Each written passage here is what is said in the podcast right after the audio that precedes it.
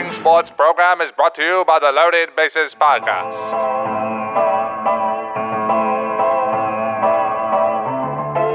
This is New York. Everybody late. Everybody.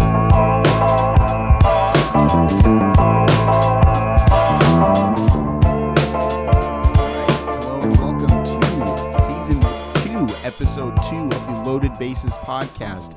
As always, I'm Nick Wilson, joined by Alessandro Di Gennaro. Alessandro, hello, sir. How's it going? All right. Well, today we have a very special guest, uh, friend of the show. One honestly is one of our favorite people to interview. Uh, senior content producer at WFAN, Lou Di Pietro, here to talk about the Yankees with us. Lou, how's it going? It's going great, guys. Good to talk to you again. It's been a while. It has been a while. It, it it really has. It's been so long, but this I promise you, Lou. This time we don't have any uh, football games in the background, so Oh uh, we're gonna have some cl- clean audio. Forgot about that. Sounds good to me.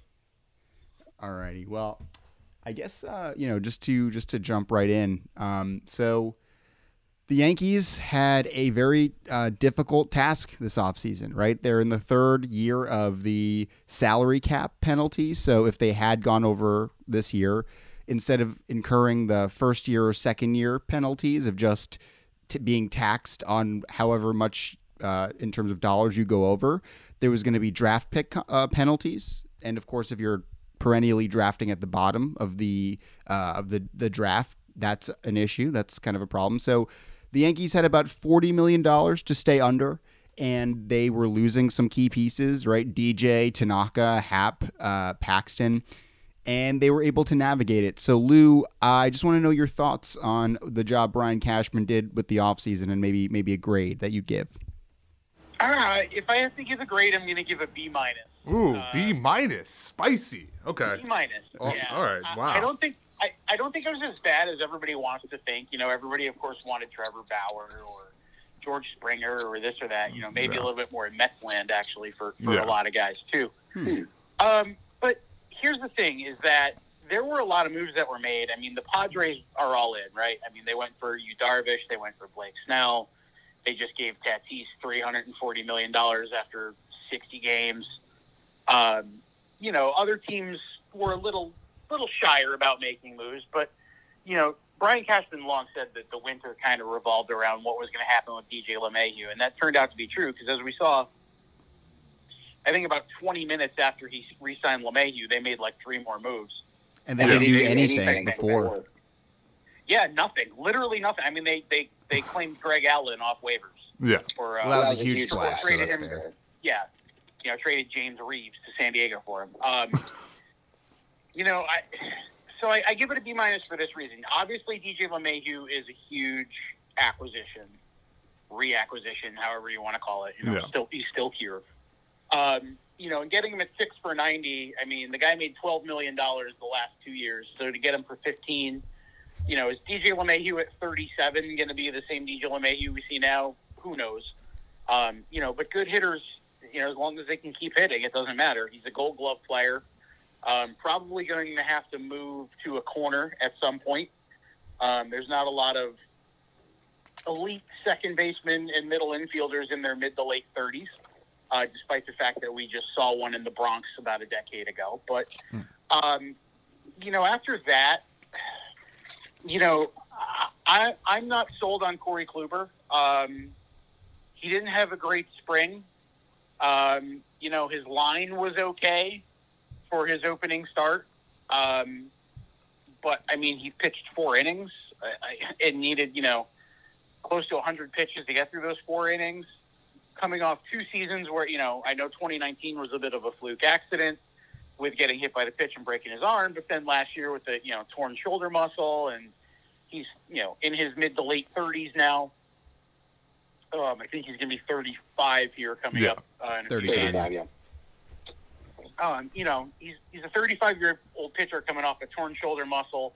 I mean, Dellin Betances was one of the most dominant relievers in baseball, and he looks terrible coming off a similar injury. Hmm. I mean, Corey Kluber was never a fireballer, but guy's thrown, you know, 37 innings in the last two years.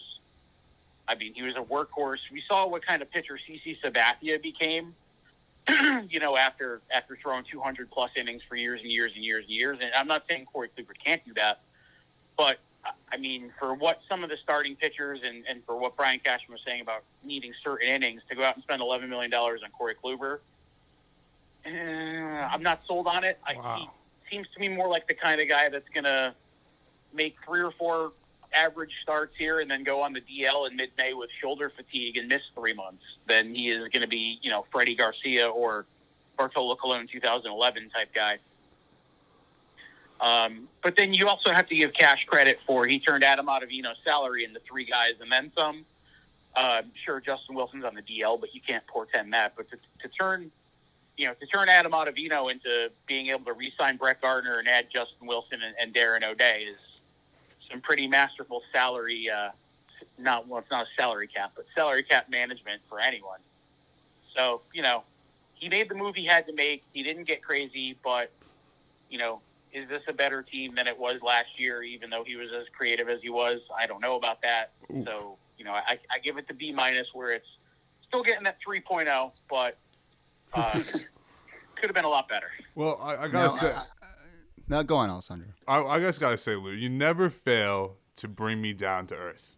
You know, it's just I, I was I was feeling good about the offseason. I was I was feeling good about it. I gave them an A minus for my grade, but everything you just said is, is spot on about Kluber. Now, no love for my guy Taillon. No, I mean Jameson Taillon. That's you know that's a that's a great trade. I mean, we don't know. You know, this is not something with Taillon. It's two Tommy John surgeries. I mean, look at what Nathan Yeah. Evaldi has gone yeah, on to become. You know, obviously the Yankees had him be, be, between his first and second, but you know, you look at what Nathan Eovaldi has gone on to be, and you, you see some other guys who are two-time Tommy Johns, and it's you know, it's not not necessarily a good thing that this is becoming more common that guys are having multiple Tommy John surgeries, but you know, there are guys out there like Eovaldi showing that there's life after the second one. You know, so if Taillon with that and his changed mechanics, I mean, we'll see. He's going to be pitching here tomorrow, um, or not tomorrow, uh, Wednesday. Um, you know, we'll see here in a couple days, like what he looks like at real game speed. But you know, the other thing too is with that, like you even look at spring, and I know spring training is a time where think guys are working on things and doing this and that. And, you know, Chad Green looked crappy in spring training because he was throwing all curveballs because Yeah. that's what he was working on. You know what I mean? Working on We it. saw Rold Chapman throw a couple of splitters to the backstop. Yeah. Is what it is. You know, Taillon to be able to get a guy, you know, two million dollars in arbitration. His salary is a little suppressed. Um, you know, still has that pedigree. He is only a couple years removed from you know making 30 starts in Pittsburgh and having a pretty good year. Um, you know, that's that that could be a that could be a steal of a de- of, of the decade trade Mm-hmm. given what they gave up for him. Or, you know, if it doesn't work, he's, you know, you, you've got a serviceable pitcher, a back end guy for a couple years at a pretty cheap cost uh, for next to nothing. You know, I mean, look at what happened with James Paxton. Yeah. You know, they gave up a lot more for him, a lot more salary. He had one decent season and then was hurt most of last year. You know, I mean, it, Taillon, you can't grade the Taillon trade now. You outside of saying they didn't give up much for him, so that's great. You can't really grade the Taillon trade until you know either he falls apart and his arm falls off in a couple months, and then you're like, all right, well they tried. Like that's going to be the worst case scenario. So, you know, can't you can't hate on it, but you can't necessarily say it's going to be the greatest trade ever yet. Um, let's hope he, uh, you know, let, let's hope he can kind of even become two thirds of what Nathan Eovaldi's become. Then it's then it's a huge win. So I, I guess I just have a, a two part question for you, Lou. Just uh, for one, um, you know, Kluber's a guy that that sits sort of like ninety two ish, ninety three, and really relies on command. So, you know, when I for and listen, I I get accused of Mets bias by uh, my co-host here sometimes, but I'll say that I I was actually I was actually pretty uh high. I was pretty like low on Kluber, and then Alessandro kind of talking to him. I think I periodically uh, got higher on Kluber actually. Um, the the v, the velo the velo is sort of where it it was pre surgery. So can you just give me sort of like a I guess a ballpark expectation maybe for what you think Kluber is going to give you, and maybe even Taillon as well. Yeah, I mean, like I said, Kluber to me, sort of, you know, looking at him, I, I saw a lot of his spring training starts. You know, a couple were televised. Um, so the world kind of got to see him. Mhm. Um, you know, he's he's he's going to have to evolve more. He's never been throw at 99 and throw it by you. That's that's never Of been course. Corey Kluber, and we know that. Um, and you know, to be fair, he did get 10 swing and misses. Um, you Yes. know, the other night, which is you know still a lot for a guy who's throwing 92, 93, but with good command. Um, you know, if if Kluber can be, let, let's put it this way: if best case scenario, Kluber can be a guy who wins 12 games, uh, you know, pitches to a four-ish or less ERA, you know, be slightly above league average pitcher. Um, you know, that's that's great. Obviously, you know, like that's that's worth it.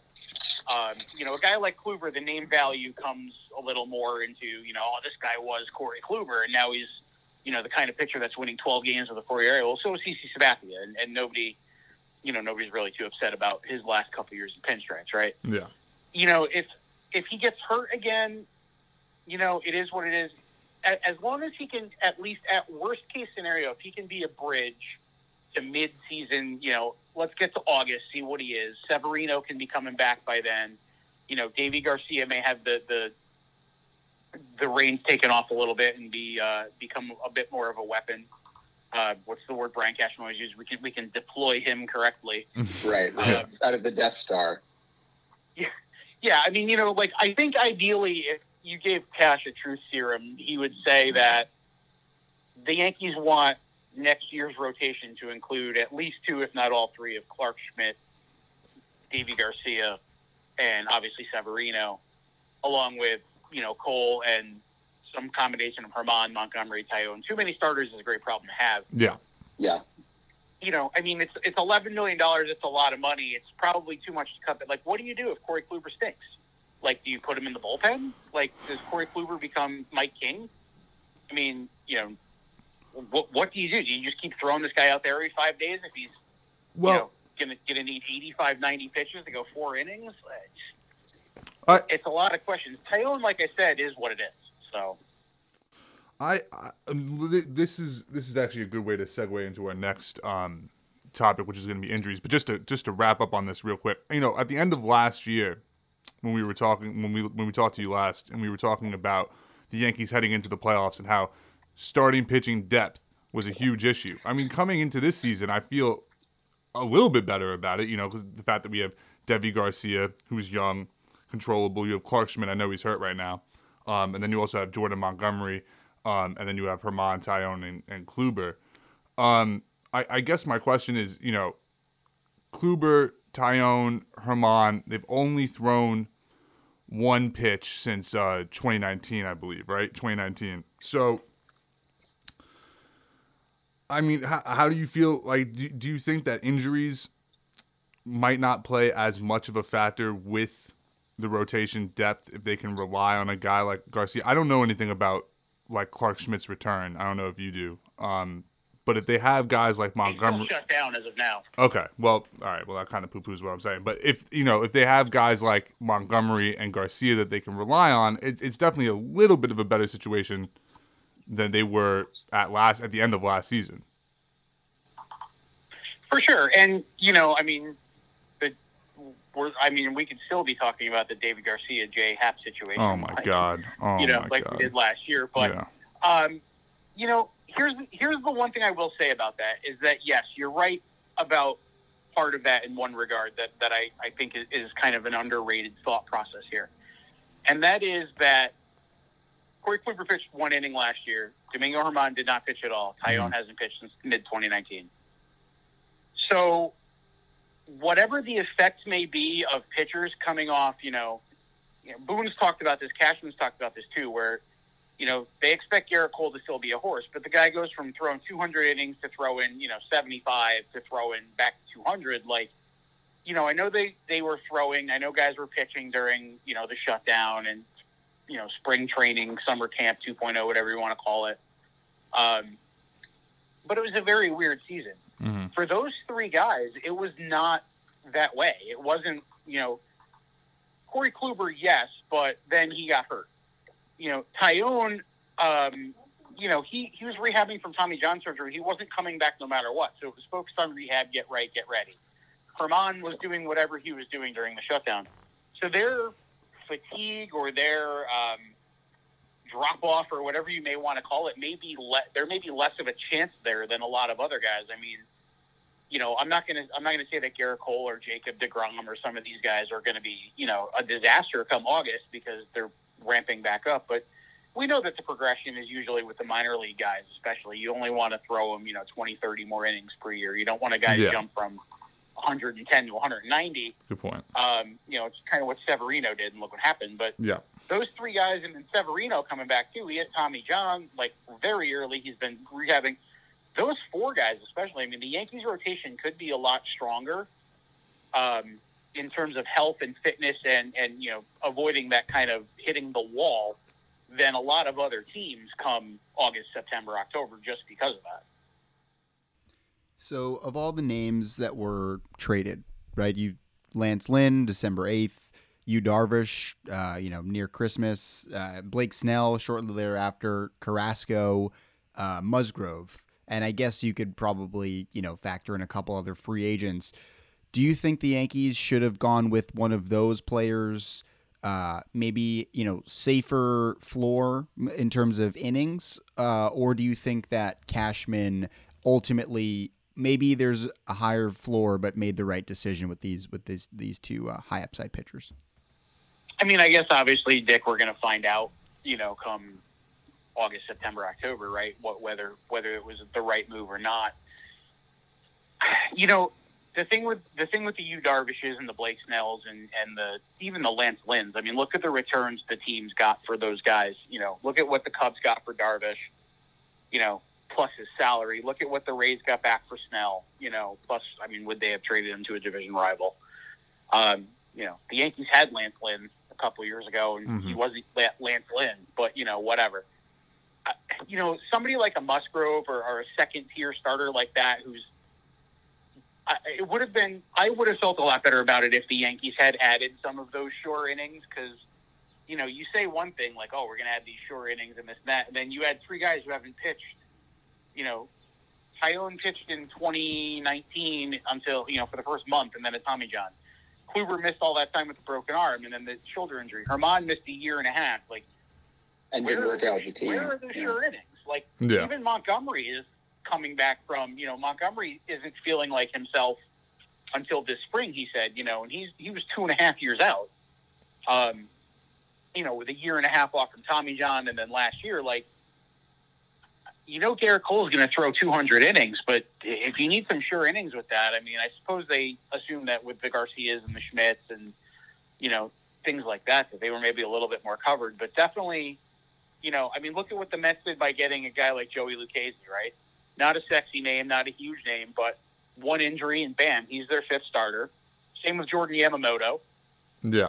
You know, there could have been a minor trade somewhere. I mean, maybe if you're comfortable with Mike King, and I don't think anybody's even still comfortable with Mike King, even though he had an amazing performance, um, you know, behind Germán, uh, six one hit scoreless innings. I mean, where's that Mike King been? Yeah. Um, you know, right? But, you know, I guess if you could have swung a trade like that for some guy who's an optionable, you know, six, seven starter like that, you know, a Luis Cessa type, um, you know, maybe they would have felt a lot better about it. But we'll see. I mean, you know, sometimes you roll the dice, and obviously we know the Yankees are up against it with the, the luxury tax threshold, so they had to do what they had to do. And, you know, Corey Kluber is willing to take $11 million for one year. Maybe they could have got creative like they did with some of these contracts with Wilson and O'Day and Gardner, where there's ridiculously weird cap, you know, cap hits, so to speak, because of, well, this option turns into this, and then, you know, we have a if you turn down the second year option, we get a third year option, and then you know the, the fourth year we can trade you to the moon, and we'll see what happens. you know, like I said, we'll see. But I, I, I would have felt a lot better about it personally if they had added someone who could have been either an extra layer of depth like a Lucchesi or a Yamamoto with the Mets, or somebody you know like a Musgrove who is maybe a little bit more. All right, this guy's going to give you 120 league average innings for sure. Um, you know, since we're, we're talking about you know guys being injury prone or you know the the risk in the Yankees uh, starting rotation with Severino, who's uh, expected to come back middle of the season around July. Um, obviously at, at one point, you know, the Yankees thought, and maybe still do think that you know he could be the a potential ace of the staff. Obviously, not now with with Gerrit Cole there, but you know, definitely a, a maybe a one B um, to Gerrit Cole's one A. Do you think that there, that potential is still there? I mean, it's hard. It's a tough question to ask because you don't know until you see him come back and perform. But do you think that there's any possibility, any realm of possibility that he can come back and maybe scratch the surface of like 85%, 90% of what he was in what year? 2017? Oh, for sure. I mean, Good. you know, Tommy John surgery, like I said, there's guys that have had two that are still coming back and being, you know, above average major league starters. Yeah. So, you know, Sevy being in his mid 20s, you know, what we saw, you know, a couple years ago when, when he was that dominant ace type pitcher, um, you know, I'm sure he can be. Um, you know, it takes time. And, you know, like I said, Jordan Montgomery even said that he was just this spring just starting to feel like himself again when he Yeah. had his Tommy John surgery in June of 2019 hmm um, or June of 2018. Excuse me. Yeah.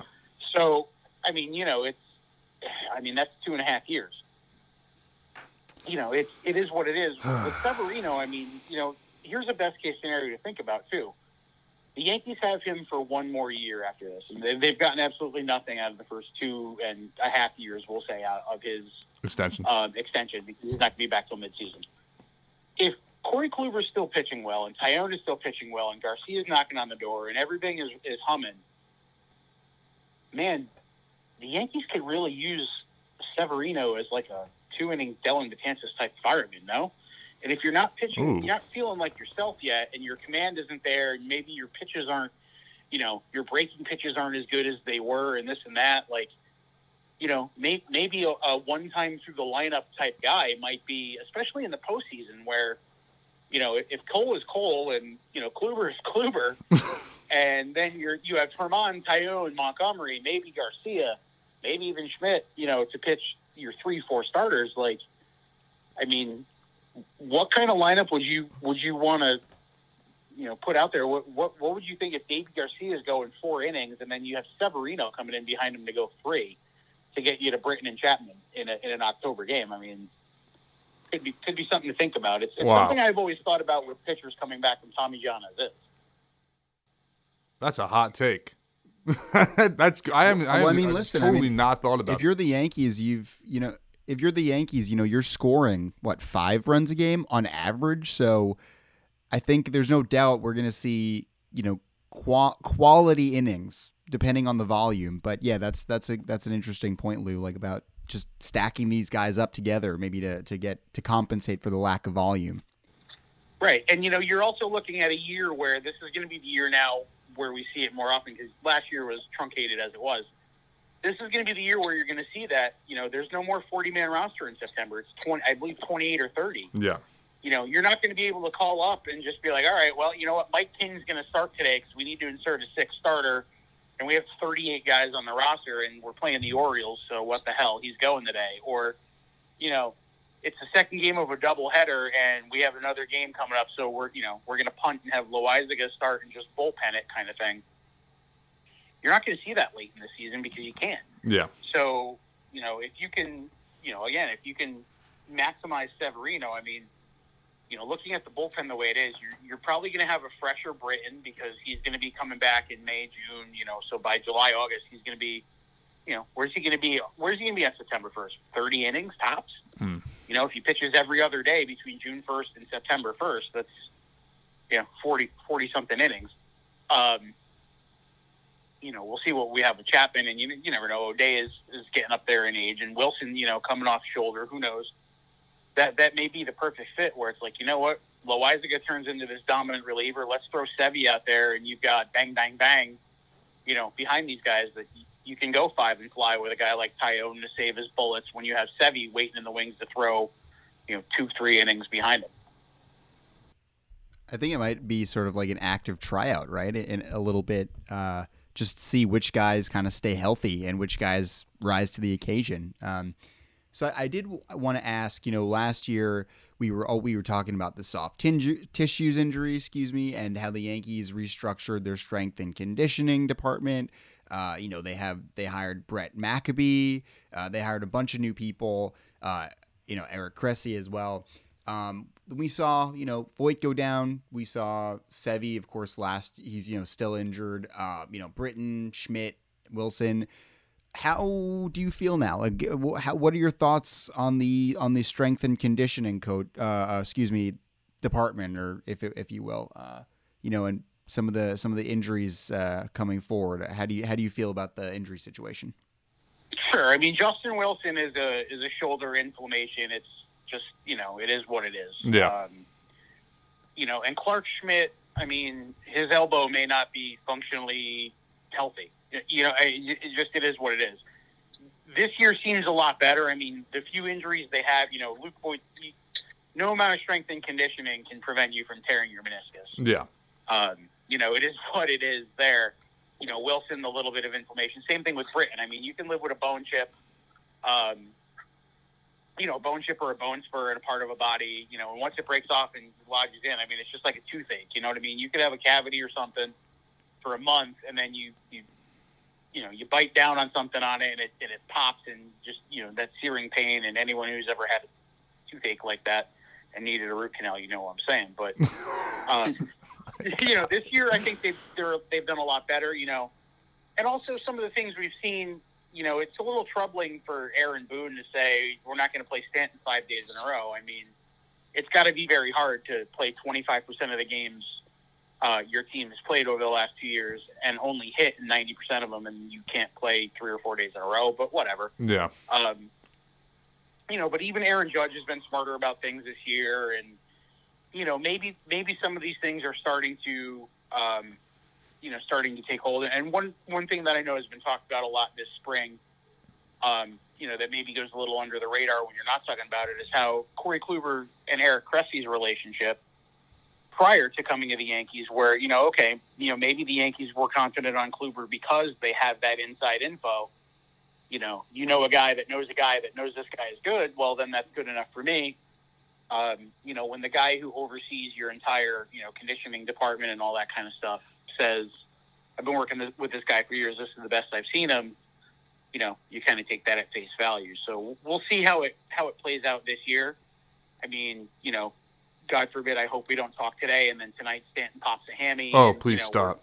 Yeah, everything, you know, everything we said is useless. But um, so far, so good. The injuries they've had this spring have mostly been things that again, like I said, strength and conditioning aren't going to prevent you from tearing your meniscus or having a bone chip lodge in your elbow. Yeah. Yeah. I think you also have to like you have to judge it over 162 games. If if Judge and Stanton, I think they're kind of the two. Although it's it's interesting because they're so big, and I think so because of their size, they're so prone to injury.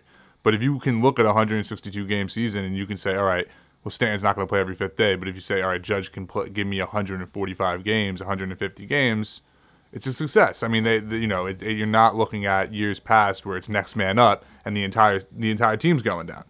Um, and thing with with Voit, Voit was battling injury last year. You know, he played hurt throughout the entire playoffs, so it was better for him to just get the surgery. It was on, it was his knee, right? So like, it was better for him to just get the surgery now and deal with it, um, rather than play hurt the entire season and and risk further injury. Yeah, for sure. And you know, as Voit even said, you know, if it was later in the season, maybe he'd play through it. And, you know, the term foot stuff became a thing last year. Yeah. Um, outside of Rex Ryan's world. So that's nice. but, um, you know, like, I mean, Voit played through, it. it was pretty much, it seemed like it was plantar fasciitis, which anyone, again, who's ever had that, like, every step you take feels like you're stepping on a nail. So imagine having to run around the bases and do that. I mean, Luke Voit's a tough dude. Yeah. Um, his brother was a middle linebacker at West Point. So, you know, the Voit family has some toughness in their genes. But you know, uh, you know, like you said, like it's better to get it out of the way now. You know, do you want Luke Voit at eighty percent or less for the first couple months and then miss him and then things get worse, or do you want to just say, you know what, we have Jay Bruce, let's give him this extended look. And as Cashman even said, you know, when Voit comes back, you want to have that problem where Jay Bruce is raking, um, you know, and Voit is coming back, and you're like, oh, here we go. Um, on the other side with the, the Stanton and the Judge thing, excuse me as I take a sip of my water. Uh, my allergies are going bananas thanks to the weather here in the Northeast. Um, you know, Jack Curry actually made a really great point. Um, Jack Curry makes a lot of great points, so I shouldn't say actually really made a great point. But Jack Curry made a great point the other day after, um, during the pregame, um, after Aaron Boone's press conference aired about Stanton not playing on Sunday. And he said, you know, when you tell me, because both him and Flash were, um, were talking about this, and he said, you know, it's troubling in, in a lot of ways, but one big way is that if you say we're not going to play this guy like five days in a row, right?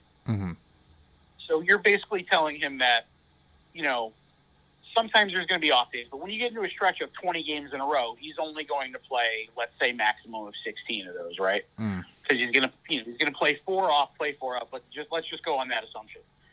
You're already telling the world and telling, you know, Stanton that you're a 130 game player for us because Yeah. you know, just do the math. Divide 162 by five. Um, if you could actually do the math for me, that'd be great. No, uh, I'm sorry, I cannot help you.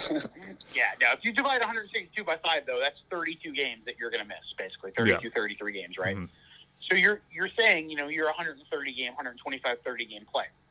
Then you know something does happen where you know he tweaks a you know tweaks a hammy or um, you know he has a cold or That's a great forbid point. go through COVID protocol Yeah. Great you point. know, you're going to miss another three, four, five games, or you know, you jam a thumb and you got to go on the IL. You're out for 10, 12 games. Then you're down to 115, 120, and it's like you're paying these guys so much money to become 120 game players. In in a perfect world, you know, if you could be the Tampa Bay Rays where you have 12 guys and it's a basically fungible lineup and they all play 120 games, and it works out that way, sure, that's great. Um, you know, I don't think the Yankees can realistically do that, nor should they. But you know, when you're telling a guy right off the bat that you expect him to play 130 games tops, like that's, you know, so Yeah. there's there's there's a time and a place to pick your spots, and there's a time and a place to be like, you know what, we're facing Stanton's played three days in a row, but we're also facing uh, a pitcher he murders. You know, that's not the day to give him the day off. Yeah. Yep. I would love to be able to tell my boss, like, listen, I'm going to come in 75% of the work days. I hope that's cool. And my boss is just like, yeah, it's fine. Or, It's cool. or a better Um, equivalent is you would ra- you uh, you would hope that your boss tells you that you can come in seventy five percent of the work days and the other twenty five don't worry about it, we'll still pay you because that's what's happening. Yeah, that would be great. exactly. that, I mean that's Do you think, it's, do you think Chernoff will buy it? Probably not. Um, so I guess uh, I just wanted, you know, speaking of, I guess jumping into, to, you know, we've been discussing a lot of players and talking about a number of players. Are there any players, Lou, that that you know may may have been just performances in spring, or just players you've been thinking about who who are sort of you see as maybe an X factor, or players who've caught your eye that you expect uh, that you expect big things from that maybe not on everybody's radar?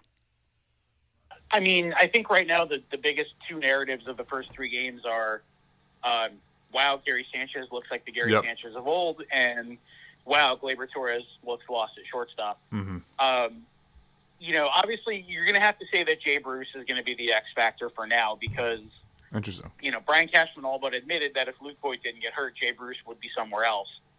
And you know, besides being a left-handed bat, I mean, you know, if you follow, if you follow or have followed or ever followed Mike Axisa, who works for CBS Sports and you know River Ave Blues back in the day, like he's all about those guys somehow randomly turning into guys who hit 280 with 15 home runs for three months out of nowhere. Like this guy looked like he was done, and then all of a sudden he turns into you know the this Yankee monster. Um, you know, you get a little bit of the You- you can see it, yeah.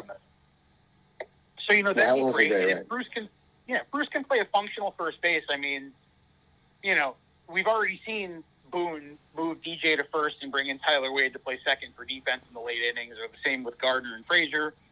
You know, so I mean, the Phillies won a World Series in 2008 with Pat Burrell playing six innings a game. You know, it can it can be done long term, even if it's not optimal. You know, for a couple months you can deal with it. Um, you know, we've already seen also too, and, and I hate to, you know, it's tough to say who's an X factor on the Yankees because you could have a lineup full of guys that hit 30 home runs. Yeah. Um, Yeah. We've already seen i this weekend in, in game one, as a matter of fact, um, that, you know, Mike Tauchman uh, came in and stole two bases and then, you know, got thrown out of the plate on a contact play, which, to be fair, you know, that's a play you run on a hundred times out Yeah. of a hundred, so it's not his fault or Nevin's fault or whatever. But I mean, the competition was ideally like Jay Bruce versus Tauchman, right, for that spot, or so we thought. This is a guy who's ostensibly a fifth outfielder, maybe even a sixth if you count Stan on a team that's got you know mega stars and or you know guys like Clint Frazier. Yeah. But you come in and be that weapon. You can steal a couple bases. You can play defense at all three spots. So if Stanton does tweak a hammy or something, you know, Judge can slide over to the DH spot and Frazier can move to right. He can do this. Like, you know, especially with the Boone and Cashman believing that Tauchman is going to be more of the 2019 version than the 2020 version based on, you know, small sample size and he had a little bit of a shoulder issue last year. I mean, this is this is a guy who can uh, again be one of those under the radar. The Yankees see it every year; they need it every year. Uh, it was Cameron Maybin a couple years ago. You know, came out of nowhere. If he can be this guy that hits you know 260 with 15 home runs and 300 at bats, and plays there, and you know they're going to get him some reps at first base, because really when Jay Bruce needs a day off, it's DJ LeMahieu, and then you're playing like would you rather find a way to get Tauchman in the lineup, or do you want to see Tyler Wade hit 190 all year playing second base on days that Jay Bruce needs a day off, right? Um, and that's not a it's not a knock on Tyler Wade. I love Tyler Wade as a person and a player, but the, the guy needs to hit. Yeah. Um, yeah. You know, so if he can he can functionally play first base once a week and get in there and do some other things, you know, he could be the kind of guy that you look back and at the end of the season you go, damn, Mike Tauchman hit 260 with 15 home runs and 300 at bats and played 110 games. Like, damn. You know, like you, you'll look at it at the end of the season and not realize how much he actually contributed on the day to day because he's the, you know, 12th most popular player on the roster. Now, just quickly on the first base, I guess Mike Ford just uh, wasn't an option um, between the two. No, Mike Ford. I mean, Mike Ford is always an option, and the Yankees have, you know, the Yankees basically have. Um, if you could morph Mike Ford and Chris Gittens into one person, Yeah. um, they would be a monster. um, you know, Chris Gittens, Chris Gittens could be what Chris Carter was supposed to be that Yeah. year he was a Yankee. Um, you know, he was the Eastern League MVP in 2019. The dude has exit velo coming out of out of his ears. I mean, he's a monster when he when he crushes one. But the thing with Ford is again, he's you know, with Jay Bruce, it's like Jay Bruce is not the Jay Bruce that played right field for the Reds for years and was a pretty decent outfielder, right? Jay Bruce is 34 and he's is what he is. You know, Mike Ford can't play anywhere else. He's he's Good basically point. Jay Bruce with less versatility. Yeah.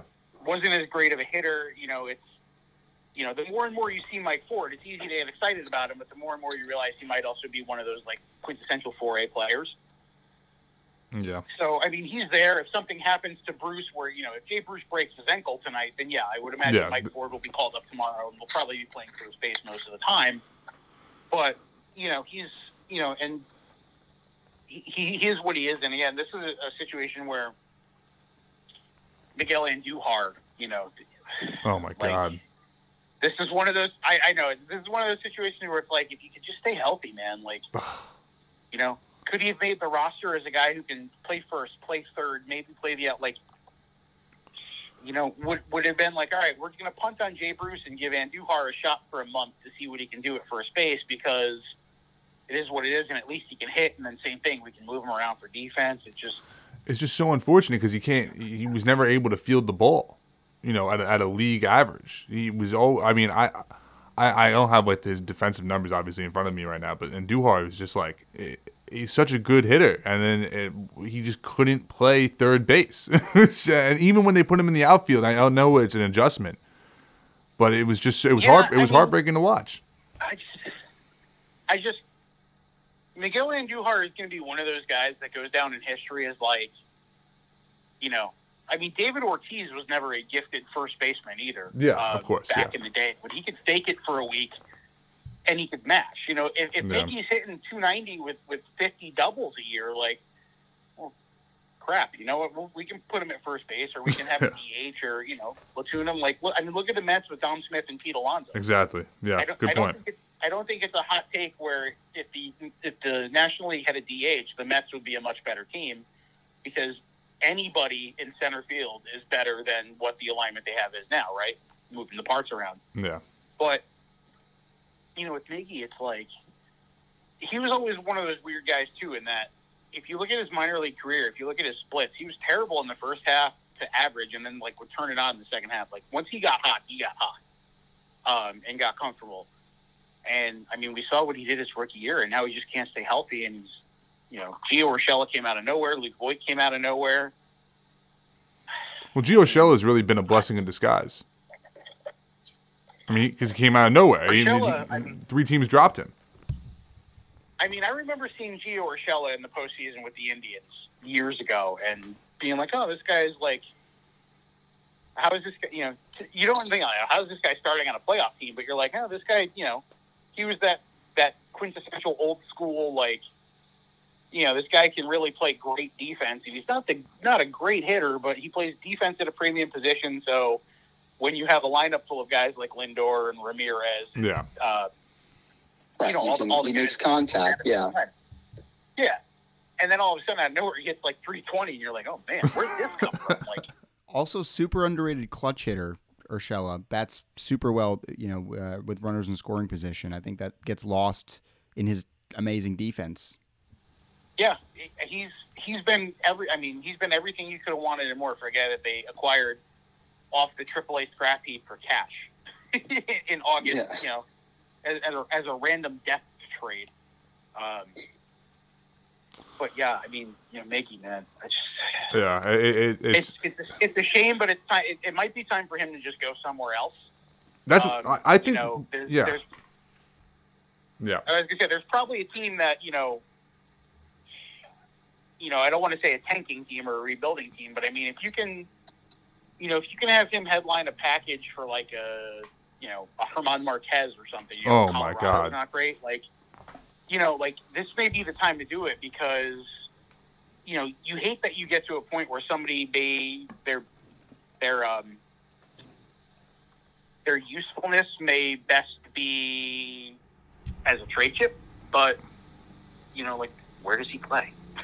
you know what I mean? Like Well, this. if you can yeah. send him to somewhere where he can play three positions, and you know, it'd be ideal if it was an American League team too, where he could the DH spot is in play, but that may be in play next year anyway in the National League.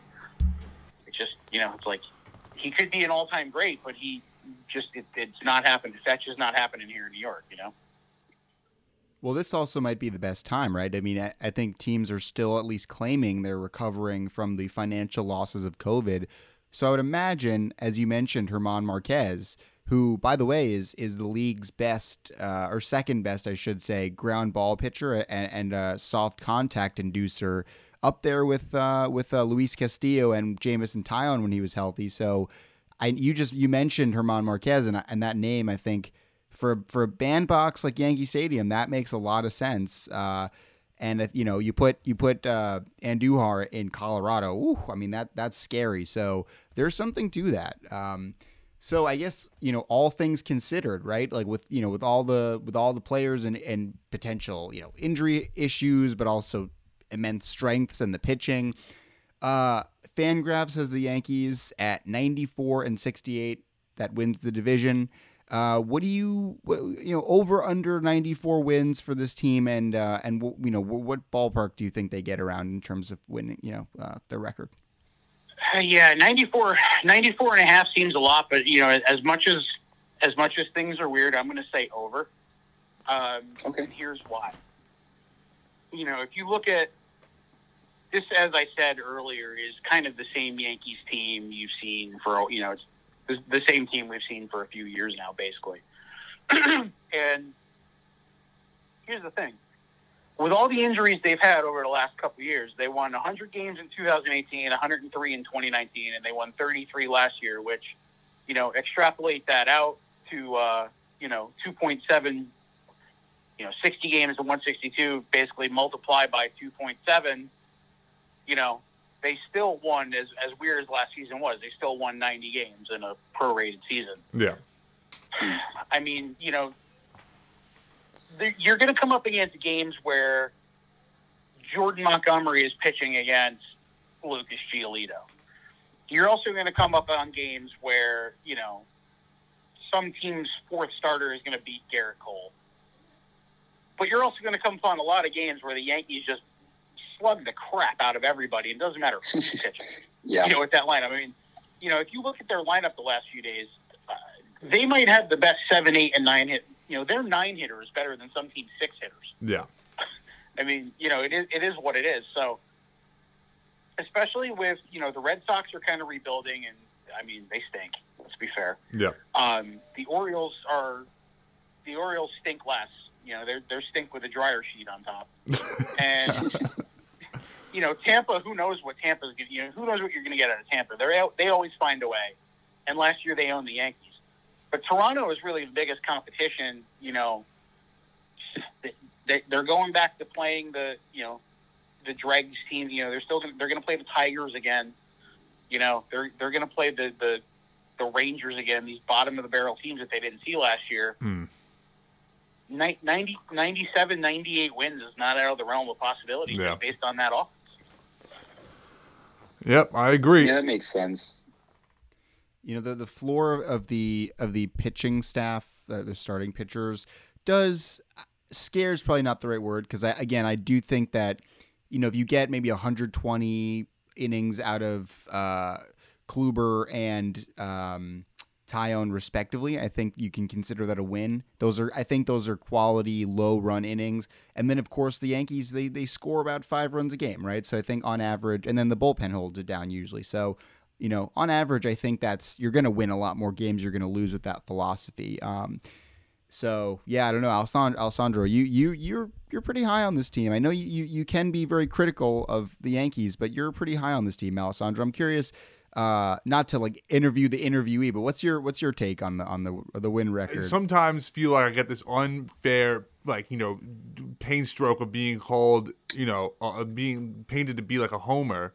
I'm not. I'm always You're very critical. I'm always very critical of this team. So let's clear that up. But I, I am. I'm. I'm. I'm high because I think that that. You know, I think we have starting depth, something that we haven't had before, right? Garcia, I think, can be an X factor. I think if Schmidt can ba- bounce back, he can play a factor later in the season.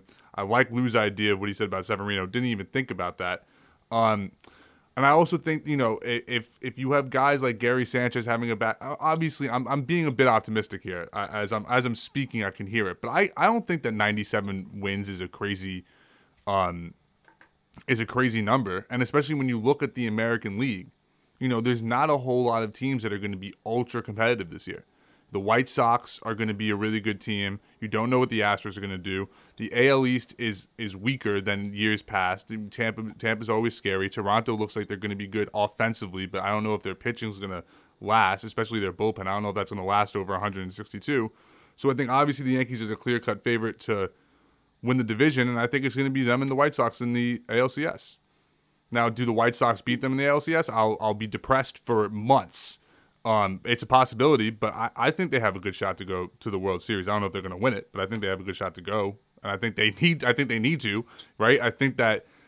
Look, I'm. I always go against the Yankee, like the the brazen Yankee fan base that are crying after three games. It makes me sick to my stomach. I think it's embarrassing, but you know, if they don't go to the World Series this year, there's going to be, you know, there might be a riot outside of Yankee Stadium. I don't think that's crazy to think. You know, they, it, we're talking about this team has been developing since 2017, and their original plan was to be going for it by 2019. They were obviously ahead of schedule, um, by because they went to the ALCS in 2017. So I don't know. I, I think I think this is I think this is the year where they can potentially make the World Series. If they win it, I don't know, but I think if they make the World Series. I, I think I think it's definitely possible. Now, real quick, because we only, we're gonna ask a couple more questions and then we're gonna wrap up. Um, I wanted to ask your take, Lou, about Gary, Gary Sanchez, because I think the writing's on the wall, obviously, and I think it's I think it's clear that somebody lit, you know, a fire's been lit under his ass, so to speak. Um, I think his defense behind the plate looks better from what I can tell with my untrained eye, and um, obviously he's had a really good start uh, in the first three games of the season. So we talked on Twitter actually a couple months ago briefly about the Yankees' um, catching depth, which could be scary if Gary all of a sudden you know goes on a plunge and is batting 190 and is striking out a bunch of times, and then you have Kyle Higashioka as the you know as the filler for that in the immediate. So just I guess your thoughts on Gary and what you think he could do, or if he doesn't, what do you think might happen? If that makes sense. Yeah, I mean, listen, this this, there, this is no hot take that this is a, a, a make or break year for Gary Sanchez Yeah. in a lot of ways because we're now two years away from free agency. So you know he's he's getting expensive, obviously. Um, you know he's he is what he is. If he has a year closer to what he did in you know 2017, 20 you know 2019, he still hit a lot of home runs. He was an all star.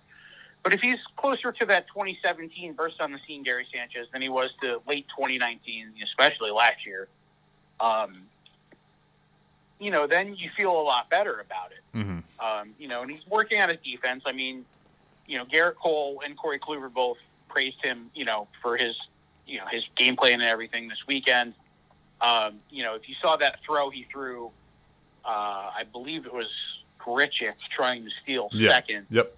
Um, on Thursday. I mean, that was a perfect throw on a tough pitch. Yeah.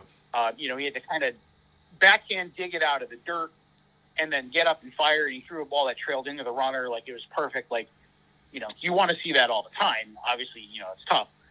But I mean, you know, you're looking at a guy who's making what six six and change million this year. Next year is going to be his walk year. Um, if he, you know, if he has another bad year or another whatever, like I, I honestly think the Yankees, you know, will look to try to trade him and maybe see if they can extract some value there. You know, maybe some team that, that thinks they can work with him a little bit and they'll let him DH in the interim. Um, you know, the Yankees catching depth is, is very thin. Uh, you know, you have Higgy who, you know, is probably in that Austin Romine mold where like Mm-hmm. if he's catching more than 80 ga- he's he's decent enough but if he's catching more than 80 games something has, has gone horribly wrong um you know Chirino you're looking at Chirinos and Brantley and Kellin Deglan I and love guys, Chirinos. you know, there's no I mean Anthony Seigler Josh Breaux are low A guys right now Yeah. I mean so you're 3 4 years away from if either one of these guys is going to become anything you're 3 4 years away plus both of them just lost a year of development time uh, you know, Austin Wells, we'll see what he can become. But I mean, is he Gary Sanchez 2.0? You know, like in terms of the bat plays anywhere, but he's not a great catcher. But you know, who knows? Um, you know, I mean, you look at then you look at you know the Mets were able to sign James McCann for you know ten million dollars a year for four years. Like, if Gary Sanchez has a rough year and there's a guy like that out there that this winter somehow, I don't know what the off the top of my head what the catching free agency market looks like next year, but there's a guy like that out there, it might just be like, you know what, we know we're at least three, four years away. Let's go. You know, Hickey's a capable backup. We can sign a Rob Brantley type to be that third guy, or you know, find a an Ali Sanchez or someone like that to be an optionable third catcher. Um, you know, this is it. Like it, it's go time here. We've seen Gary Sanchez now. It's we had prospect fatigue for Gary Sanchez up to 2016 when he came up, and now I think we have player fatigue Yeah. because you know he came up, he mashed, he was a monster. He they traded McCann. He had a great season in, in 2017. He was an All Star. Um, you know, and then he got hurt a little bit, and he wasn't. You know, he hit what 186 in Yeah. 2018. I mean, yeah, he's Yeah. still hitting home runs, but you know, listen. If you move him to a different position, he is not the premium player he is because his value is predicated on the fact that there are not a lot of catchers, if any, that can do what he does at the plate when he's right. If you move him to first base, it's like, look at his 2019. Uh, I'm sorry, but you can find a first baseman to hit 230 with 30 home runs Yeah. every year. Mhm. I mean, Yeah. the Yankees have Yeah. had a handful of them, from Chris Carter to if Jay Bruce hit 230. If let's say Luke Voit's knee injury is worse than it is, right? And Jay Bruce plays first base all year. Even right now, knowing Jay Bruce is what he is at 34, do you not think Jay Bruce could hit 230 with 30 home runs in Yankee Stadium in a full year? I mean, Yeah. those guys are those guys are a dime a dozen. You guys, you remember, you remember Daniel Palka? Yep. A couple of years ago, yeah, he's in he's in Korea. So to your point, like the, you know, mashing first basemen are uh, grow on trees. Um, Remember when So- remember when Eric Thames was a thing? Like, Yeah. I mean, Yeah. Yep. you Yeah. know, like so He looks I like mean, such a dude, thing, he was though, in but, yeah. Japan or Korea or wherever he was, and then he came back and he mashed for one year in Milwaukee, and it's like, oh man, this guy's gonna be great. Then he had a couple of decent years, and then he was kind of a bit player in Washington last year, and now he's back in Japan or Korea. Like, Yeah. I forget which one. I know he's I know he's overseas. I forget whether he went to Japan or to Korea, but like he's back overseas Korea, again. He's yeah. in Japan. Yeah. So, I mean, you know, and again, same thing. First base. I mean, you know, it, Chris- you know, Chris Gittens could be Gary Sanchez offensively. Hmm. You know, so Yeah. it, like you, you lose that premium value if he's not catching, and if he can't catch, I mean, That's a great is the point. team going to lock up their DA spot like that? It's you know, it is what it is. The the 2022 uh, free agent catching market. I'm just I was just curious, so I'm looking. So it's Yadier Molina. You know, I mean, well, you you know you you don't really expect him to, but you have Travis d'Arnaud, Christian Vázquez, uh, Roberto Perez, Wilson Ramos. So you've got some decent options. Like I don't know. A Jace. until Yadier Molina retires, I would take Yadier Molina any year and every year he wanted to play somewhere. Me Facts. too, actually. Yadier Molina is so much more than his offensive numbers, but that's Oh, that- 100%. Yeah. he's more than his defensive numbers too. I mean, the way that he controls a pitching staff, and you know, I was ta- I was talking about this with my friend who's uh, kind of like trying to make a, a, a comeback in, in a semi pro league, and he was we were talking about Gary Sanchez, and it's like if you're a young pitcher and you're working on breaking stuff like in a game, in the back of your mind, if you're worried if Gary Sanchez is going to catch it or not or make a play, like that hurts your development. And I think that, you know, a staff like the Yankees, like having these great arms like Clarke Schmidt, I mean, Domingo Germán, people forget how good he is. Alessandro's been on the Domingo Germán train as long as I can remember, you know, like having a good having a good catcher is paramount. Like it is just so crucial. And you know, Gary to me, uh, I don't think he's a detriment defensively, but but he's not. You know, he's close to really just defensively being just not a not a good. Uh, not, not not good back there, you know, for, for a team trying to, to build itself uh, a nice pitching rotation. Sure, and, and let me let me say this. Let me say two things about this um, situation. Number one, one thing I didn't mention before is, um, Alessandro. I, I, I thought your analysis of the Blue Jays was spot on, like awesome. Hmm. Um, they are definitely a team where they're going to be better than the sum of their parts, so to speak.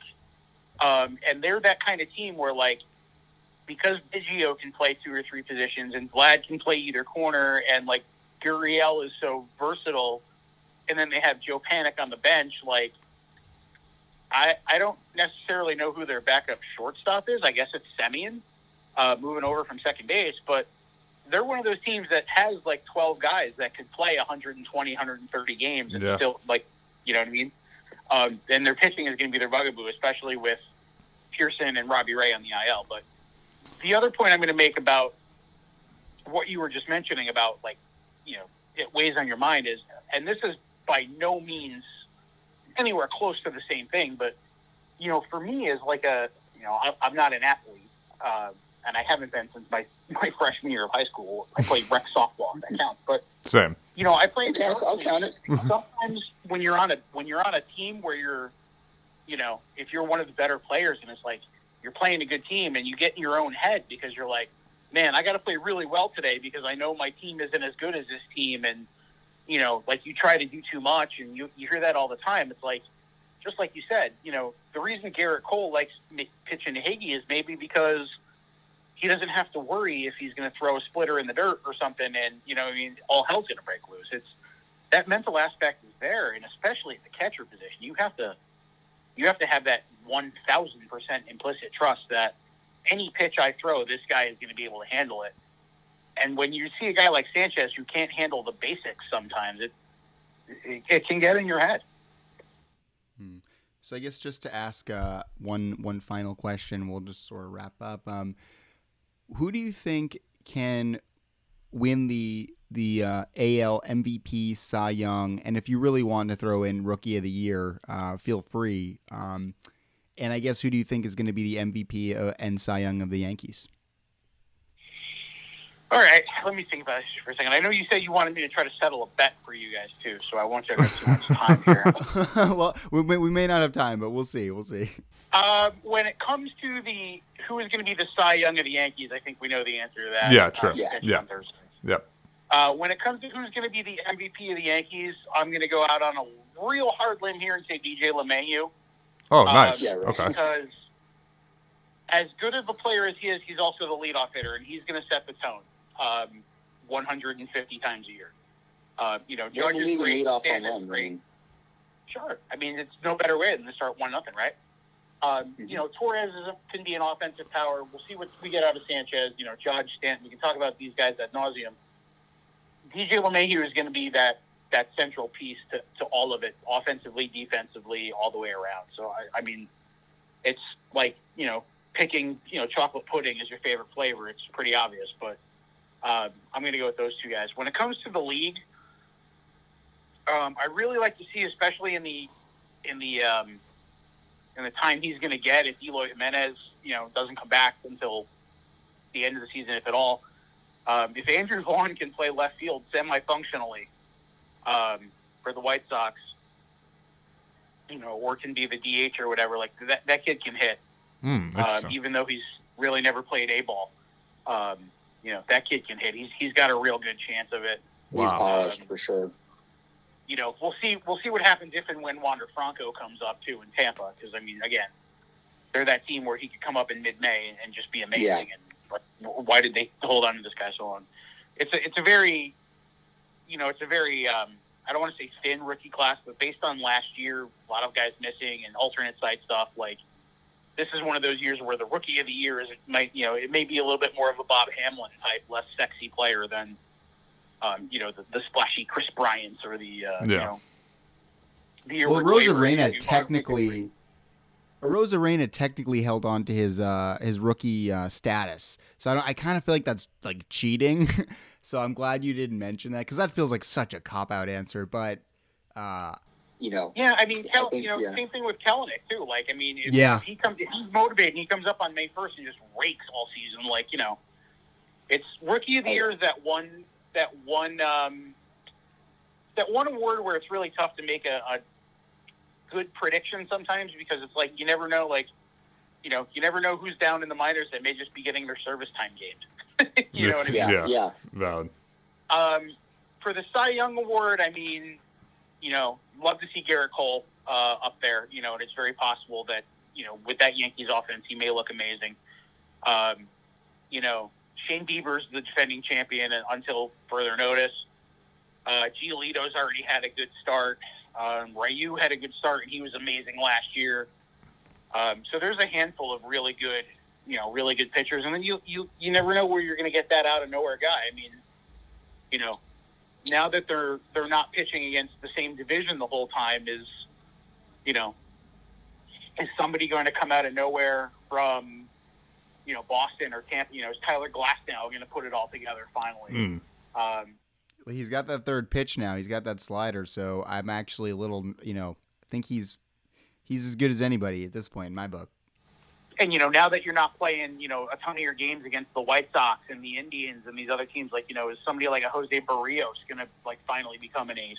Mm. Um, you know, so yeah, it's. I, I mean, for for my pick, I'm gonna I'm just gonna homer it and go Gerrit Cole. Nice. That's- I love it. I mean, that's a good pick. Like, We know his track record, right? I mean, you know, like as you know, we, we did a predictions thing on on Radio.com or Audacy now um, earlier this week, and, and Tim Kelly wrote it, and you know, I remember him writing. He's like, you know, I did mention Bieber's the defending champ until further notice, but you know, he faced really bad teams last year, and then the Yankees clobbered. Yeah. Oh, I've been So, saying that to Nick you know. forever. That he he No, basically I'm, I, bel- I'm I'm a huge believer in Bieber. I think every time Bieber pitches to me, I drop what I'm doing and I watch him. He he he struck out 13, granted Tigers, but in a snowstorm. But his stuff moves like nobody else's. I mean, he I don't know. I, I personally I'd pick Bieber, but I I get the criticisms. You're not wrong about the schedule, but he does. I don't know. The Indians let their guys go. He should get innings, and this their schedule's not like that much different. But you know, I, I mean, I look, he's he's a great pitcher. I, I'm not going to take that away from him. He's a great he's a great pitcher. Um, but he also, you know, the Cy Young Awards last year, like I said, I mean, they both came from the Central, and those were easily the two weakest divisions in baseball, and they Yeah. played each other six times. So, Can't deny that. you know, like I- like I said to my point, I mean, look at Berrios' first start. I mean, he struck out 12 guys. Um, you know, didn't allow a hit. yeah. You know, like Yeah. I mean, he, he, he was he was a monster uh, in that first start.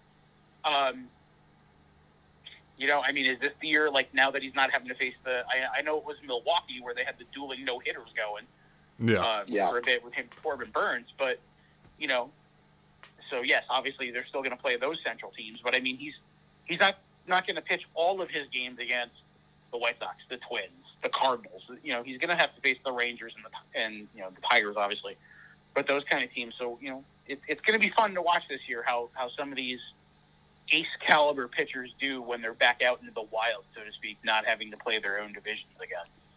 and having to ramp up on like having gone in such an awkward uh, pitching environment that that I think we're going to be seeing a ton of injuries and we might have to factor in the fact that nobody's going 200 this year. I, I really believe that. Um, we're just going to have to factor, I think, quality in more than we ever have instead of quantity. Um, so I guess, Alessandro, what do you think? Should we? Uh, Do it. we, We're already we over. Just do it. the- Do it. Go. Shoot. do okay. All right. So I'm gonna make this as brief as possible. Basically, I uh, will say like I gave Cashman a, an A grade, but I still I don't think it's harping to say that. Uh, you know, I wrote in an article for the Brooklyn College Vanguard. That's the paper that I write for. That I think I criticized Cashman for taking too long to sign anybody, right? Like prioritizing DJ. As I mentioned, this is a team that's scores five runs with or without DJ. This, is, you know, he's the heart and soul of the team, but you got plenty of heart and soul in that team. I think you, you, they would have been much better off prioritizing pitching. Get a Lance Lynn who's going to eat innings this year, which is incredibly valuable. Get a Musgrove, then get your DJ. Uh, you know, as I, I mentioned, five trades that happened before they got DJ. I think they, I think it's I personally I think it's lazy to say, well, it worked out in the end, so it's okay. Um, I think that they assume too much risk getting Taillon and uh, and Kluber, and I think they would have been better off, you know, going maybe one of them and then like a safer, lower upside pitcher. That, that's my take on it. But Well, hold on. You know, I, I get it. I, very quickly, the crux of your argument was that they took too much of a risk playing hardball with DJ, and and in that time they didn't go out and they didn't sign anybody else. And my my pushback on that was that DJ, if I'm correct, was originally asking for 25 million dollars. They got him for six years at 15 million dollars. And this is a guy who's batting 389 with runners in scoring position since 2019, and he batted 364 last year, and he's a great hitter. So I, I while it was risky, you have to take risk and play hardball with players if you don't want to give them that full value. I know Derek Jeter was a lot older when they did it with him, but you know he was asking for like a Yeah. hundred million dollars at 37 years old, and they said, okay, go go and try and see if you can get that from anybody else, and he couldn't. And while it may have soured the relationship between him and the Yankees, I don't think that happened between DJ and Brian Cashman.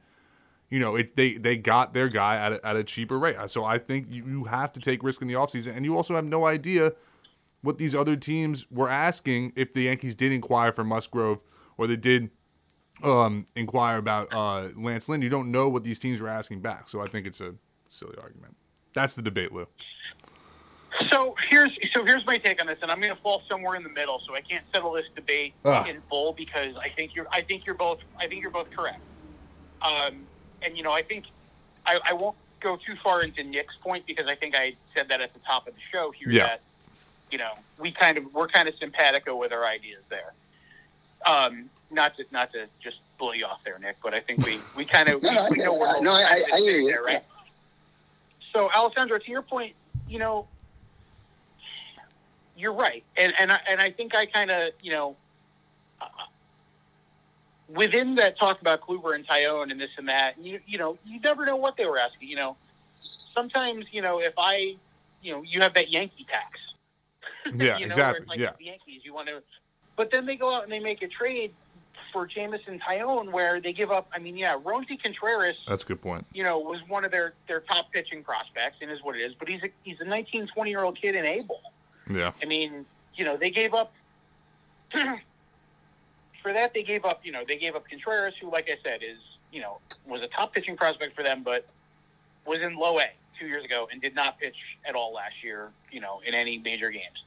You know, Maikol Escotto is a 18 year old lottery ticket who's never played a game on American soil.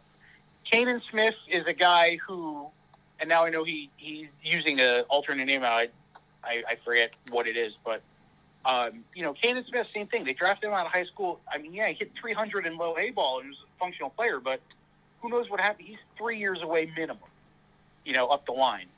Um, and then Yajure we saw a little bit last year, so that is what it is.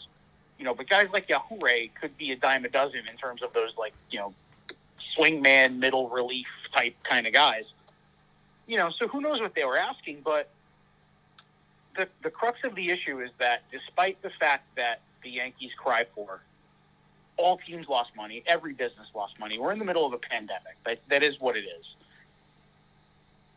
29 major league teams saw their values based on Forbes, which just came out on Oh, Monday. here we go. 29 of 30 teams saw their values rise. The only one that didn't is the Rays, who stayed even. So no team lost value in this pandemic, despite what happened, Yeah. right?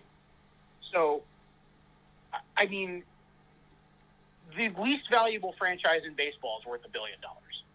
The least valuable franchise in baseball Which is worth a crazy. billion dollars. Yeah. I I was still able to put food on my table during the pandemic, Mm. even though I changed jobs. Like, you know, these guys aren't. You, you know, if if the Yankees brass needs to like you know sell one of their yachts, like you know, deal with it. Um, I understand that it's that it's not my money, and it's easy to say go over the tax and this and that, but like, let's look at this roster real quick, right? Like, look at their luxury tax hits and this and that for the next few years. We already said Gary Sanchez is in his ARB two year, so he's got this year and next year before he's a free agent, right? Aaron Judge is in the same boat where he's going to be a free agent in a couple years, and again, you don't know whether or not he's going to be worth investing in because if he's a great player but he's always hurt, Yeah. then what do you do? hmm you know, this window, Severino's got a year left. Let, I, I'm not even going to count this year. He's got a year left on that extension before he goes. Uh, Chapman is a free agent after next year, right? Um, you know, Aaron Judge is in his ARB three year next year. Sanchez is in his ARB three year. Luke Voit's going to get expensive. Urshela is a super two, so he's got two more ARB years. Torres has, you know, a super two, so he's got three, luckily. 2023, 2023, which doesn't seem that far away, right? Yeah. You take away the three huge long-term contracts they have um, with Cole, Stanton, and LeMahieu, and then we know Hicks is under contract for a long time. This is what the Yankees have under contract for 2023. Luis Severino, Luke Voit, and Gleyber Torres in their third out of four ARB years, Urshela in his final ARB year, and then all of the bottom of the roster guys. You know, Frazier, obviously. I don't want to call Fra- Frazier a bottom of the roster guy, but like yeah. I, I, yeah. I know what you mean. Jordan Jordan Montgomery is going to be in his walk year. Clint Frazier is going to be close. Um, you know, then you're looking at the Domingo Germáns and the Michael K. Like this team is going to look a lot different in three years. This might be the window to not to play hardball with DJ LeMahieu is one thing, and to try to be creative. And I gave Cashman props for that, but to completely just kind of what's the word I'm looking for? To really just like make it a self fulfilling prophecy that it's like, well, we're going to do what we do, and if we luck into the playoffs, great. You're the New York Yankees. You can't do that. Like, this is the window. You know, if you need to go out and sign, you know, look at what I know. He got an insane amount of money, and we can talk about his fitness for New York and everything. For Trevor Bauer on that three year contract wouldn't hamstring the Yankees in any way other than they're going to pay luxury tax for the next three years. The New York Yankees are the most valuable franchise in baseball. Yep. I'm pretty sure they can find a way to pay the bills. Like uh, that's, I mean, that's just it. Like they, they can find a way to pay the bills. You know, I, I- I mean, I mean, I, I don't know what tickets are going for right now at, in pandemic times, but uh, it wasn't exactly cheap to get into Yankee Stadium in 2019. no. Yeah. Well, depending on the way that the depending on the way the new uh, CBA is agreed upon, I believe that if you do go over, it affects your uh, bonus pool money as well. And teams like the yeah teams like the Rays and the Yankees, that's sort of like their lifeblood. So like remember back in uh, I think it was like 2016 or 2015, the Yankees uh, actually lost out on Wander Franco. They, I mean, granted they got they got uh, Jasson Dominguez, but because of cap money, because the Rays, you know, they don't spend, so they get so much, you know. So I, I yeah, I, I, I do kind of think the Yankees probably could have gone over and just got their man, but Yeah. It affects your it affects your motion right now, and I'm going to say this with, with with emphasis. Right now, it affects your bonus pool. It affects your draft picks. You know, the same way signing a, a qualified free agent affects. That's why the Yankees only had three picks last Mm. year Mhm. um, in the abbreviated draft. But who knows what the next CBA is going to look like? True. Like, what happens if you know if there's a salary like, like if there's a salary cap in the next CBA, which won't happen, but just humor me here. You know, and it's two hundred million dollars. And so the Yankees are at X salary, and it's like, well, we got to do something to get creative, and you know, maybe teams have a grace period of three years to get under the cap, and this, you know, there's going to be ways to do things. If you're, you need to plan for the future, but also plan that the future is going to be. You don't know what the future is, so you have to like go for the now. Like, you can plan for the future and say, well, we want to get under the luxury tax this year because this core is going to get expensive and this and that. But when you're a team like this right now that's got a two or three year window and you don't know what that future is going to look like, it could be good or bad. You know, that's that's the time to go for it in essence because this is a team that won 100 games two years in a row and you know has made it to the LCS a couple times in the last four years and just hasn't been able to get over that hump. And they did nothing different this year. Like th- this would have been the time to go for it. So. It's a great point. I, I, I can't even really argue again. Again, for a team that hasn't won a, a World Series in in uh, eleven years, uh, going on twelve, and for a team, you know, obviously not every team can win every single year, but for a team like the Yankees, who you know consistently are always competitive, yeah, I mean, you can't really worry about the future. You have to worry about the now. What can you do within this time frame, and how can you make this a championship squad deal with the future later? So. I actually 100% agree with that take. 100%. Right. And, you know, we know that 29 teams every year are going to go home disappointed no matter what. One of which is going to be the most disappointed because they were right there. You know, whoever wins the pennant but doesn't win the World Series is Yeah. going to be, um, you know, right there. But, um, you know, like like I said, it just this would have been the time to go for it. And you know, if we look back five years from now and the Yankees still haven't won a World Series and they're under the luxury tax, great. Yeah. The, the fans the fans couldn't give. Forgive my language here, but the fans couldn't give f one Yeah. about. Um, Oh, we're not a family show. You, you can curse. No, I know, but I, I try not to. Uh, you know, try to be uh, try to be a little professional. Some, sometimes I try to be professional. Uh, just don't want coworkers. But no, I mean you know, the, you know, they couldn't give F one about the Yankees luxury tax situation because I've been a Yankee fan for 40 and a half years, and uh, you know I care about the fact that when I was in late high school and college, I watched my team win four titles in five years. Yeah. And I care about the fact that since I turned 21, I've seen one of them. You know, well, I've It watched kind of it ruined Red you. Sox. Yeah, well, I watched. You know, I, I grew up in, in in you know New Haven County, Connecticut, which is like the Mason Dixon line or the the Munson Nixon line, as it may be, for Yankees, Red Sox, you know, or Mets. You know, Yankees slash Mets, Red Yeah. Sox. And you know, I've seen my friends who are Red Sox fans win three World Series championships in the last 20 years, including the 2004. And, um, you know, I, I've seen the highs and lows of the Aaron Boone game, and then into like watching the team not make the playoffs for the first time in 15 years in 2008. And I've seen my Red Sox fan friends win, you know, three World Series, and I've seen the I've seen the goddamn Marlins win a World Series in the last 20 years. oh my god. You know, I've seen the Rockies make it to a World Series in the last 20 years. I watched the Rays in the World Series last Yeah. year, for God's sake. That's twice in the past in the past two decades. a team that plays in the Major League Baseball equivalent of a transfer station and has a payroll roughly of what I have in my wallet at any given time made the damn World Series last year. After knocking my team out in an ALCS where, despite all the questionable decisions and ridiculousness, it still came down to a closer who has a penchant for giving up season-ending home runs doing it again.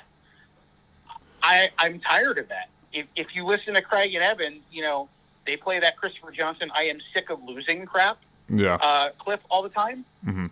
I, the Yankees don't lose, but like I'm tired of watching. You know, I was sitting in the press box the day Brock Holt hit for the cycle, completing the cycle by hitting a home run off Austin Romine in a blowout in the ALDS, and like I don't want. I'm I, I'm tired of watching this.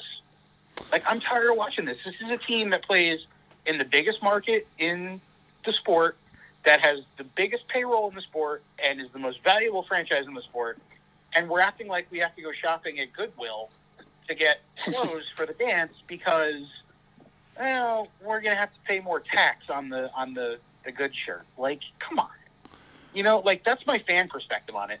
It's a little different when you're on the inside because obviously, like, you're there, you're around players, you know they all want to win. You know that you know in the back of Brian Cashman's mind, as budget conscious as they are, they still want to win. But then then then go for it. Like, do it. Like, look at the Dodgers. The Yeah. Dodgers have a payroll of what about seven billion dollars this year. They Yeah. won the World Series and added Trevor Bauer on a contract that would make like, you know, Scrooge McDuck blush. Yeah. And you know, the Padres, who are in the same division as the Dodgers and play them 20 times a year, on top of having played them, you know, in the playoffs last year, we're like, you know what? We're just going to trade for these three starting pitchers because, man, the hell with it. We're going all in. We just gave a guy who's played about 70 more MLB games than I have $340 million because we think he's going to be a stud and we don't want to lose him. And the Yankees are like, well, we're going to wait out DJ LeMahieu to get him at a discount, and then we're going to sign Corey Kluber, who his shoulder might be shot, but we can get him cheap.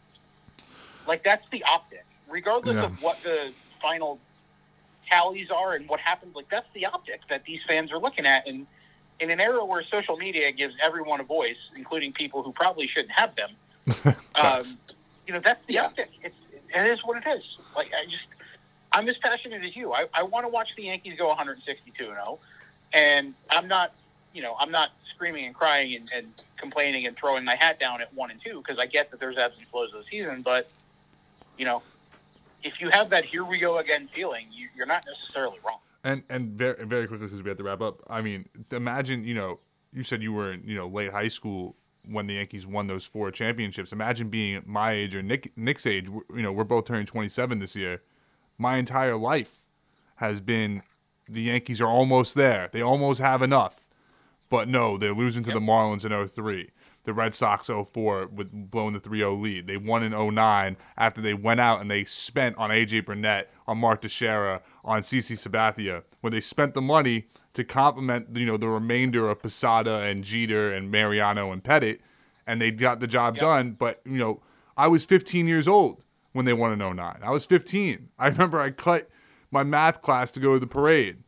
But again, that was that was almost 12 years ago. And I, I need the adult championship in my life because I don't I don't have that. You know, I it, my entire life has Yep. just been almost getting to the finish line and not having enough, mainly because of pitching. You know, losing to the Tigers. All those years we lost to the Tigers in either the, the DS or the CS, watching Magglio Ordonez and Ivan Rodriguez like kill us. It's just my entire life has just been, I know, and I, I- it, it's hard to complain because the Yankees have been competitive. They've gone to the playoffs every year, unlike the Mets. You know, sorry Nick, but you know it's so, but like, it, it is it's crushing, it, and it, it takes a toll on you after a while. So, I hear you. You know, and it's it's you know it is too. It's like you know, and just think about it from this perspective too. Like, you know, you mentioned all those DSs and CSs against the Tigers when they were a juggernaut in the early aughts or early tens. Yeah, You know, after the Yankees won the World Series, and then that disaster of a wild card game against Dallas Keuchel in 2015. Oh my god. And then, you know, 2017 when Severino imploded, and you're like, here we go again. And then 30 minutes later, Didi hits a three-run homer to tie the game, and Tommy Kahnle and David Robertson collectively have the greatest day of their lives. And we go on to Game Seven of the L- LCS, where the home team won every game. Like yeah. those those highs and lows come come fast and come quick, and you know, you don't have to you don't have to go out and get the 30 best players in the league to win a championship. The 2009 Yankees had a Jerry Hairston. I, I mean, like, of all the trade deadline acquisitions, Jerry Hairston was their guy in 2009. But you know what? He filled a role. Like Yeah. the Yankees needed the Yankees needed certain innings. They have plenty of offense. They have plenty of offense enough to live with Gleyber Torres doing whatever the hell he's doing at shortstop. Um, you know, they have guys on guys on guys, and I mean, Brian Cashman can find these Luke Voits and Cameron Maybins, and they needed they needed two to three starting pitchers. They got two to three starting pitchers, but they bought them off the bargain aisle as opposed to going out and saying, you know what, I'm going to spend on myself. I deserve it. You know, would Trevor Bauer have won a championship this year in New York? Maybe, maybe not. You know, like I said, 29 teams go home unhappy. But Trevor Bauer or you know trading for Darvish or Snell or Musgrove or one of these would have gotten the fan base a hell of a lot Hendrick, more Kyle. Hendricks, yeah. Kyle. You know, it's just it is what it is. Yeah. Well, I think uh, I think uh, as much as we we we say this literally every time we say we're gonna we're gonna go we're gonna do like an hour episode or 45 minutes and then we just love talking to lou so much so we just like we just like keep keep it going. I i i we, we could literally talk to you all day about the yankees. Um but uh unfortunately i think i think uh it is time for us to wrap up. But um once again ladies and gentlemen lou dipietro of senior content producer for wfan lou once again thank you for doing this. You're you're always welcome here. Gentlemen, I look forward to the next time we do it again. And, um, you know, I, I know I have to block off my entire afternoon when I do, but I'm, I'm more than willing and more than happy to do it because I love talking to you guys as much as you love talking to me. Oh, thank you so much, Lou. We really appreciate it. thank you, man. Often I'm upset that I cannot fall in love, but I guess this avoids the stress of falling out of bed.